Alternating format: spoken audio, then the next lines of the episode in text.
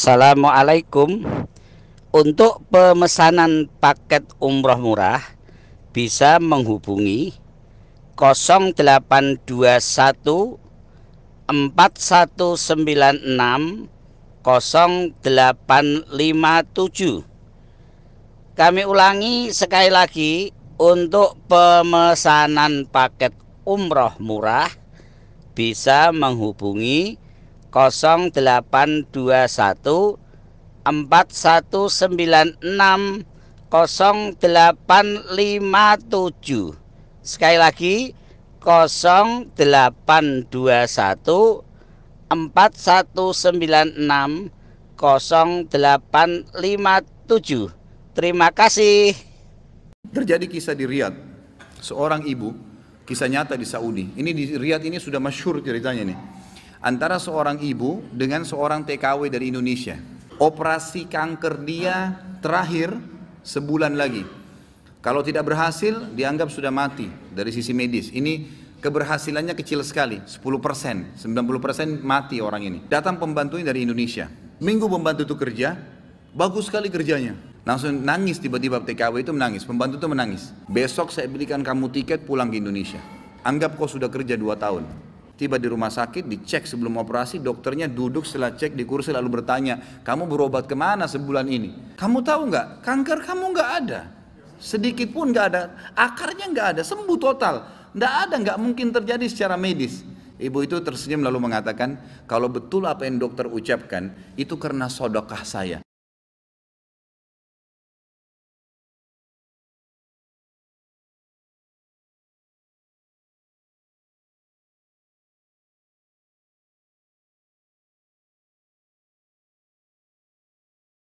Seseorang hamba kalau membiasakan diri melakukan satu ritual ibadah, ya kita bicara masalah uluhiyah berarti keibadahannya kepada Allah.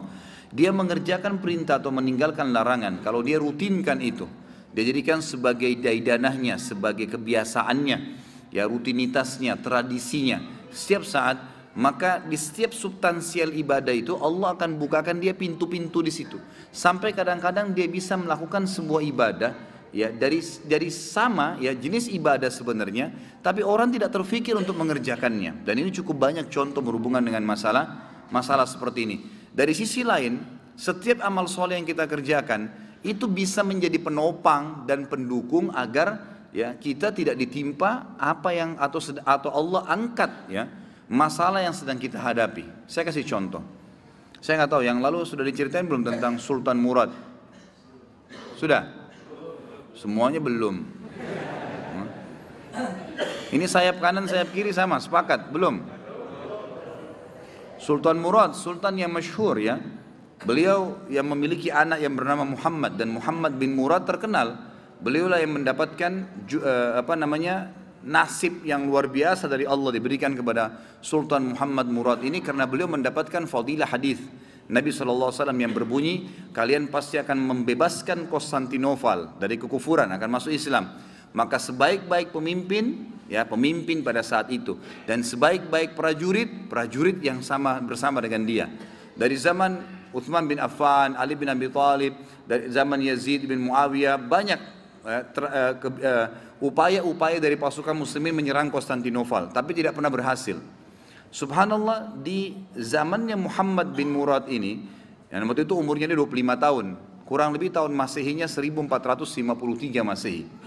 Pada saat itu dia membentuk pasukan dan akhirnya menembus benteng Konstantinopel. Dapat fadilah maka diberikan julukan Muhammad Al-Fatih. Tapi bukan Muhammad bahasan kita, saya cuma tambahkan informasi itu. Ayahnya Sultan Murad. Sultan Murad II diistilahkan ada karena ada Sultan Murad I. Sultan Murad II ini ada tradisi dia yang sangat bagus gitu.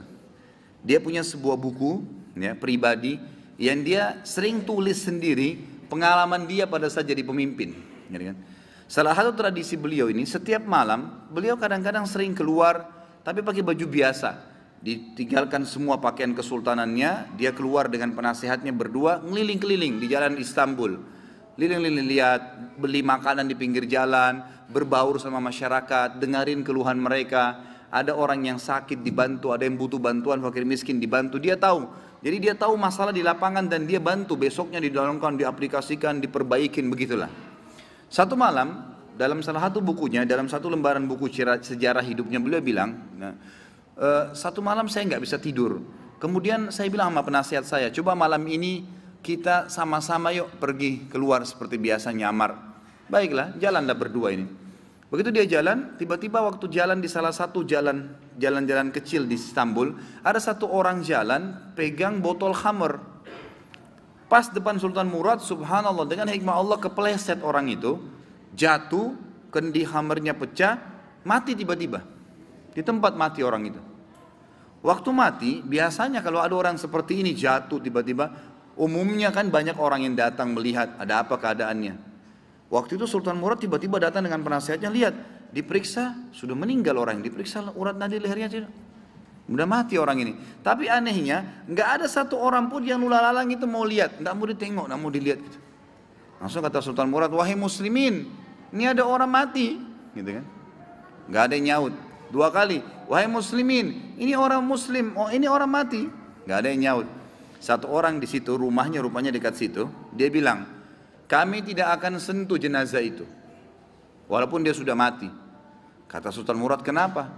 Dia bilang, tidak anda lihat, dia pegang hammer, orang ini fasik, ahli maksiat. Setiap malam zina, setiap malam mabuk. Kami nggak mau, sentuh jenazahnya kami nggak mau. Kata Sultan Murad, tapi kan dia dari kaum muslimin. Kalau kalian tidak mau mengurus jenazahnya, tunjukkan saya di mana rumahnya, biar saya yang bawa ke rumahnya. Ada beberapa orang ringkas cerita membantu Sultan Murad datang ke rumahnya. Diketok pintu, dibuka, istrinya lihat suaminya meninggal, nangis. Seperti umumnya biasa wanita, menangis, kemudian masuklah. Yang lain ini orang-orang yang tadi nunjukin rumah itu sudah pulang semua. Tinggal Sultan Murad sama penasehatnya. Duduk depan jenazah ini istrinya nangis. Kata Sultan Murad, saya mau tanya, kenapa waktu tadi suami kamu jatuh, mati ini, nggak ada yang mau lihat jenazahnya. Dan tersebar isu di tengah-tengah masyarakat tadi, mereka nggak mau sentuh ini karena dianggap suami kamu ini fasik. Setiap hari zina, setiap hari mabuk. Sultan Murad kaget waktu istrinya tiba-tiba berhenti nangis, langsung dia bilang, saya udah tahu orang akan nilai begitu suami saya. Tapi perlu anda tahu, suami saya ini bukan pezina, bukan orang mabuk. Sultan Murad bilang, bagaimana bisa? Jelas hammer di tangannya dia, kendinya pecah, saya lihat dia bawa hammer. Dan orang ini bukan satu dua orang memberikan kesaksian, tidak ada satupun orang yang mau bantu jenazahnya.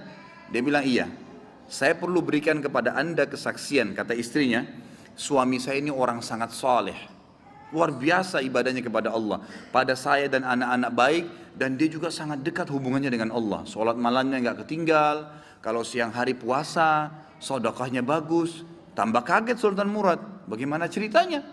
Dia bilang, suami saya ini punya satu usaha di tengah-tengah kota sini.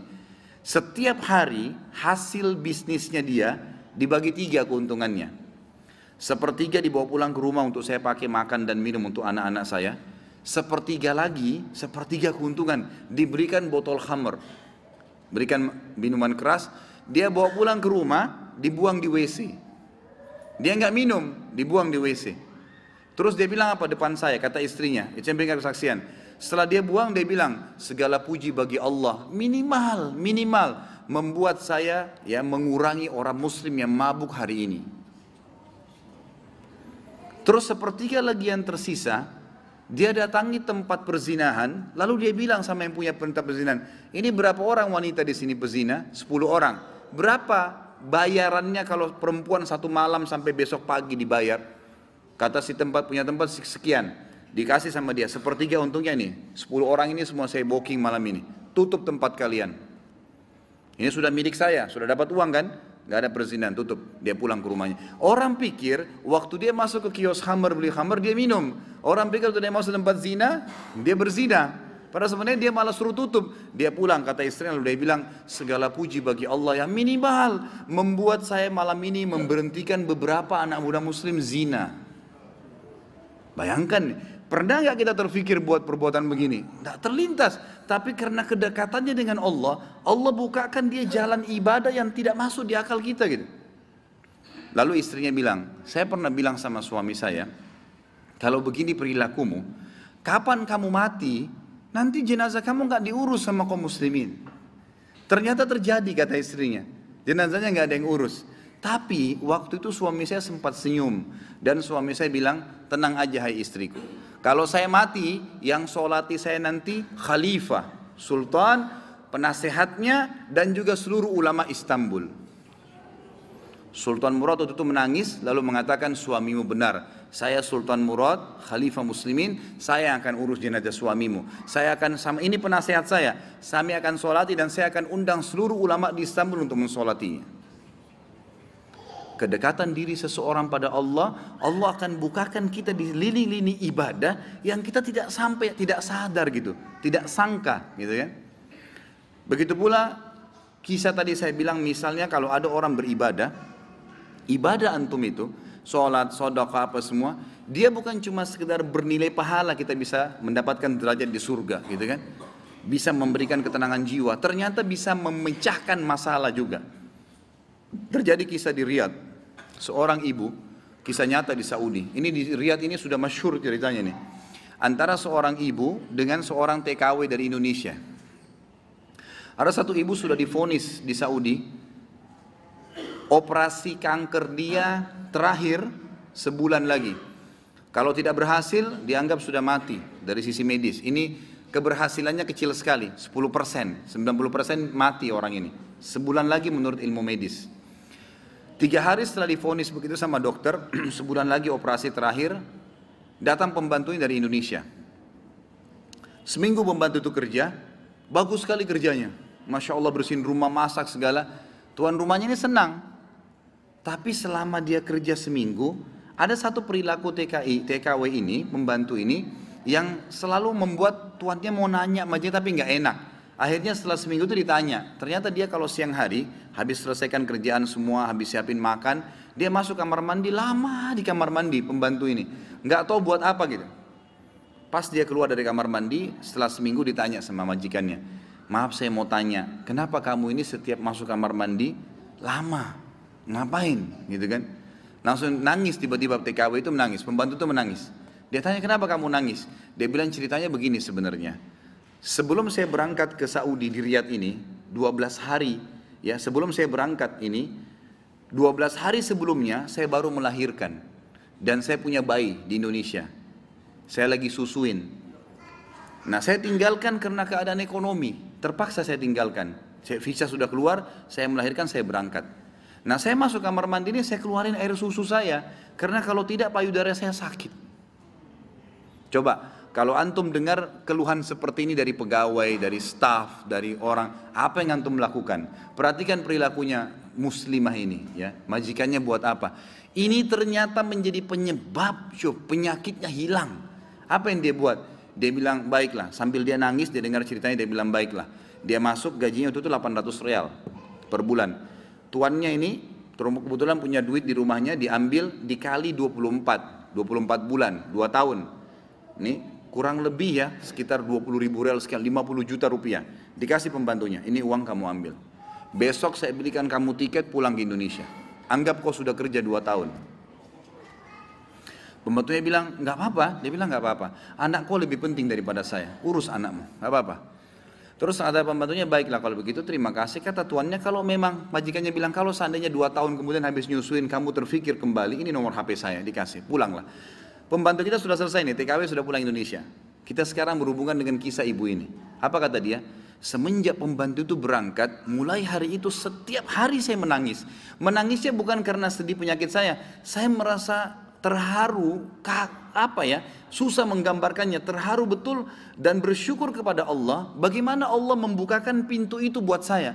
Saya selalu bersyukur terus sama Allah karena saya bisa memberikan terfikir untuk kasih gaji dua tahun. Mungkin kalau terjadi pada kita kita bilang baiklah kamu pulang aja minimal. Pernah nggak untuk terfikir kasih gajinya lengkap semua, gitu kan?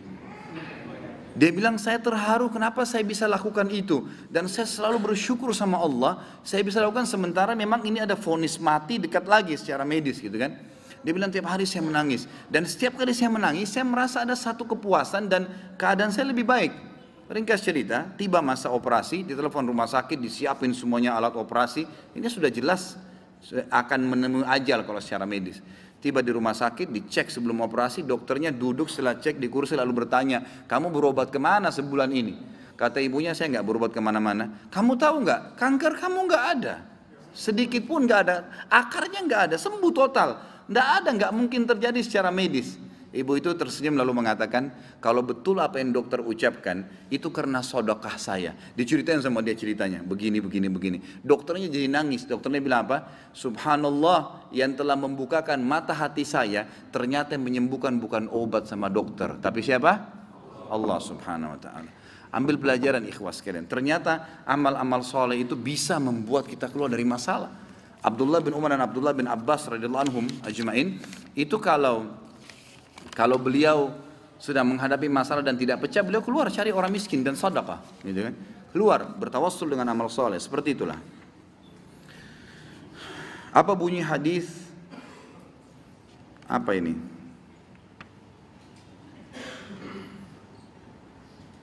Apa ini? Akhi, kalau nulis, tulis yang betul lah ya. Hmm.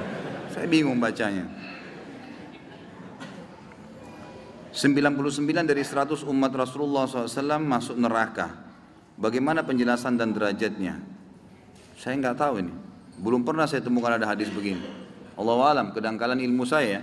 Kalau 99 umat dari 100 umat Rasulullah masuk neraka, cuma satu masuk surga ini belum pernah saya temukan. Yang ada hadis yang mirip serupa, itu adalah hadis tentang keluarnya gunung emas di sungai Purat, sungai di Turki. Itu betul. Tanda-tanda hari kiamat. Yang kata Nabi SAW dalam hadis Bukhari, ya tidak akan terjadi kiamat sampai terlihat gunung emas di sungai Furat. Sungai Furat sekarang ada di Turki, gitu kan?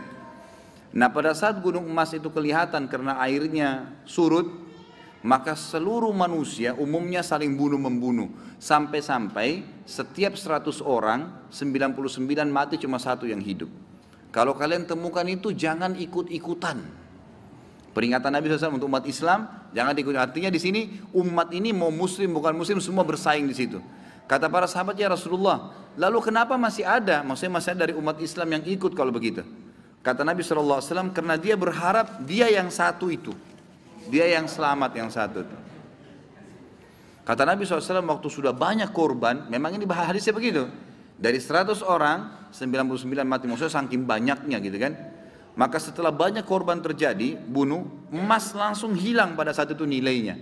Sampai-sampai ada pencuri yang pernah dipotong tangannya kena curi emas lewat di gunung itu dia bilang sungguh terlaknat kamu gitu kan. Gara-gara kamu tangan saya dipotong ditinggalkan gunung emas itu. Dia nggak mau ambil gitu kan. Kalau itu ada hadisnya kalau 90% dari 100 umat ya 90% masuk neraka ini Allah alam saya nggak tahu maaf. Mungkin keterbatasan anda bisa tanya kepada ustadz lain ya Bagaimana saf jamaah akhwat kalau di masjid? Bagaimana hukumnya jika saf wanita yang di sebelah pria seperti di masjid jamek terbesar di Jakarta?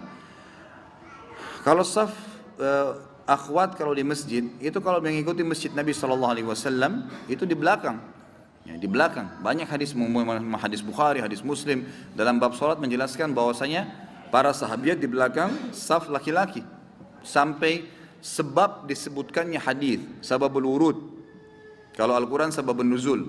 Hadis sebab disebutkan bahwasanya kata Nabi SAW sebaik-baik saf laki-laki yang di depan dan seburuk-buruknya yang di belakang dan sebaik-baik saf perempuan yang di belakang dan seburuk-buruk yang di depan ini karena ada sebabnya. Ada beberapa sahabiat yang sempat mengeluh kepada Nabi SAW karena yang berada di saf depannya perempuan itu bertemu dengan saf terakhirnya sahabat laki-laki dan zaman dulu, mohon maaf orang tidak tahu pakaian dalam. Orang cuma tahu izar dan rida seperti pakai, pakai ihram. Jadi kalau saf terakhir laki-laki sujud, yang saf pertama perempuan ngelihat aurat, gitu kan? Bisa kelihatan, gitu kan? Jangan berpikiran yang tidak-tidak ya. Gak usah dibayangkan. Kita ambil pelajarannya, bukan membayangkannya. Akhirnya keluhan ini sampai kepada Nabi SAW. Lalu keluarlah hadis Nabi SAW tadi. Sebaik-baik saf laki-laki yang di depan dan paling buruk di belakang gitu kan? Dan sebaik-baik perempuan yang di belakang dan seburuk-buruk yang di depan karena ada sebabnya tadi. Nah ini hadis ini memberikan gambaran sah perempuan ada di mana? Di belakang. Salah satunya ya. Dan cukup banyak berhubungan dengan hadis itu. Di antaranya hadis Bukhari juga bahwasanya pada saat uh, As bin Abi As, Abul As ya, radhiyallahu anhu waktu itu dia adalah is, uh, suaminya Zainab.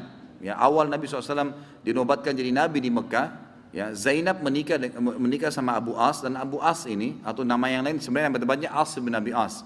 Ini dia belum masuk Islam dan dia tidak mau beriman pada Nabi SAW. Bahkan Nabi SAW waktu itu pisahkan dia. Dan ini dalil sahih menjelaskan tidak boleh serumah dan tidak boleh terbat, terputuskan pernikahan kalau si perempuan muslimah laki-lakinya kafir.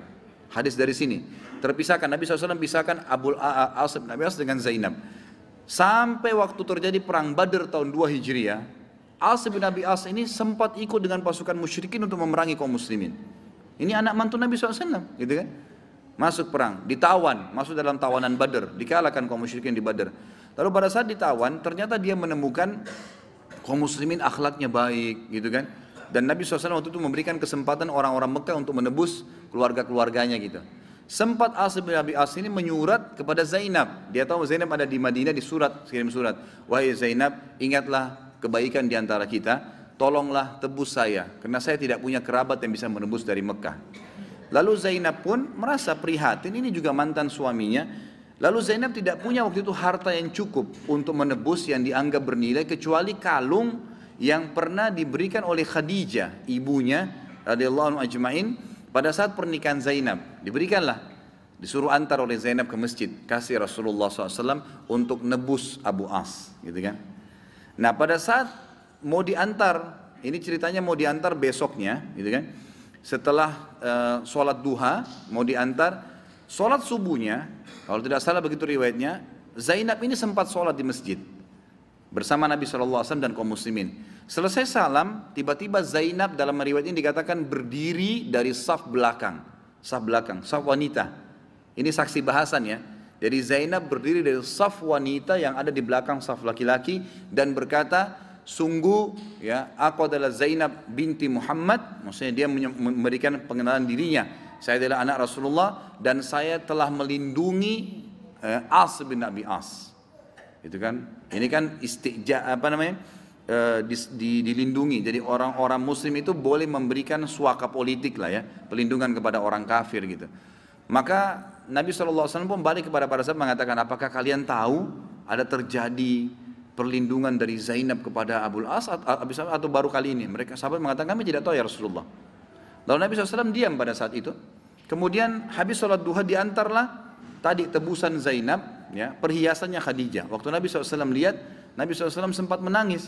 Lalu mengatakan, tebuslah ya, berikanlah uh, As bin Abi As itu, ya berikanlah tanpa ada tebusan maksudnya kalau kalian inginkan. Karena Nabi SAW tidak tega melihat perhiasannya Khadijah memang wanita pertama hadir dalam hidup beliau. Tapi saksi bahasan Zainab berdiri dari saf belakang yang berada di saf belakang dari saf wanita. Itu saksi bahasan gitu kan. Jadi memang di belakang. Baik, bagaimana kalau saf wanita di sebelah kaum laki-laki? Ini ulama mengatakan dibolehkan dalam satu keadaan. Disebutkan dalam hadis Bukhari, kalau tidak ada tempat ya, kalau nggak ada tempat betul-betul kepepet, nggak ada tempat ya, Memang kalau dibuat misal pintu masjid cuma satu ataupun bagaimanlah keadaannya ya, Memang tidak bisa eh, atau mungkin sudah terlanjur penuh masjid, susah untuk diatur, kemungkinan-kemungkinan adanya seperti itu, maka dipasang hijab dan berdiri mereka di sebelah, gitu kan. Ini diambil daripada pertanyaan seorang sahabat kepada Umar bin Khattab yang berkata, Wahai Amir Mu'minin di zaman khilafahnya Umar, saya punya tempat kecil sekali, rumah saya, kecil sekali. Kalau saya sholat bersama istri saya, tidak ada jalan lain kecuali istri saya berada di sebelah saya. Nggak ada jalan lain. Kalau dia mundur sedikit, badannya keluar dari rumah saya. Kecil sekali rumahnya. Kalau dia keluar, dia mundur sedikit aja. Seperti kalau umumnya laki-laki perempuan kan ukuran satu saf ya. Kalau dia mundur begitu, dia keluar badannya dari rumah. Karena kecilnya. Nggak ada jalan lain kecuali dia harus dempet dengan saya. Maka kata Umar radhiallahu kalau begitu keadaannya, letakkan antara kamu dengan istrimu pembatas kain. Nama istrimu pun. Dan biarkan dia sholat di sebelahmu. Hadis ini sahih riwayat Bukhari. Berarti di sini dibolehkan dalam keadaan tertentu tadi begitu, tapi umumnya adalah saf di belakang.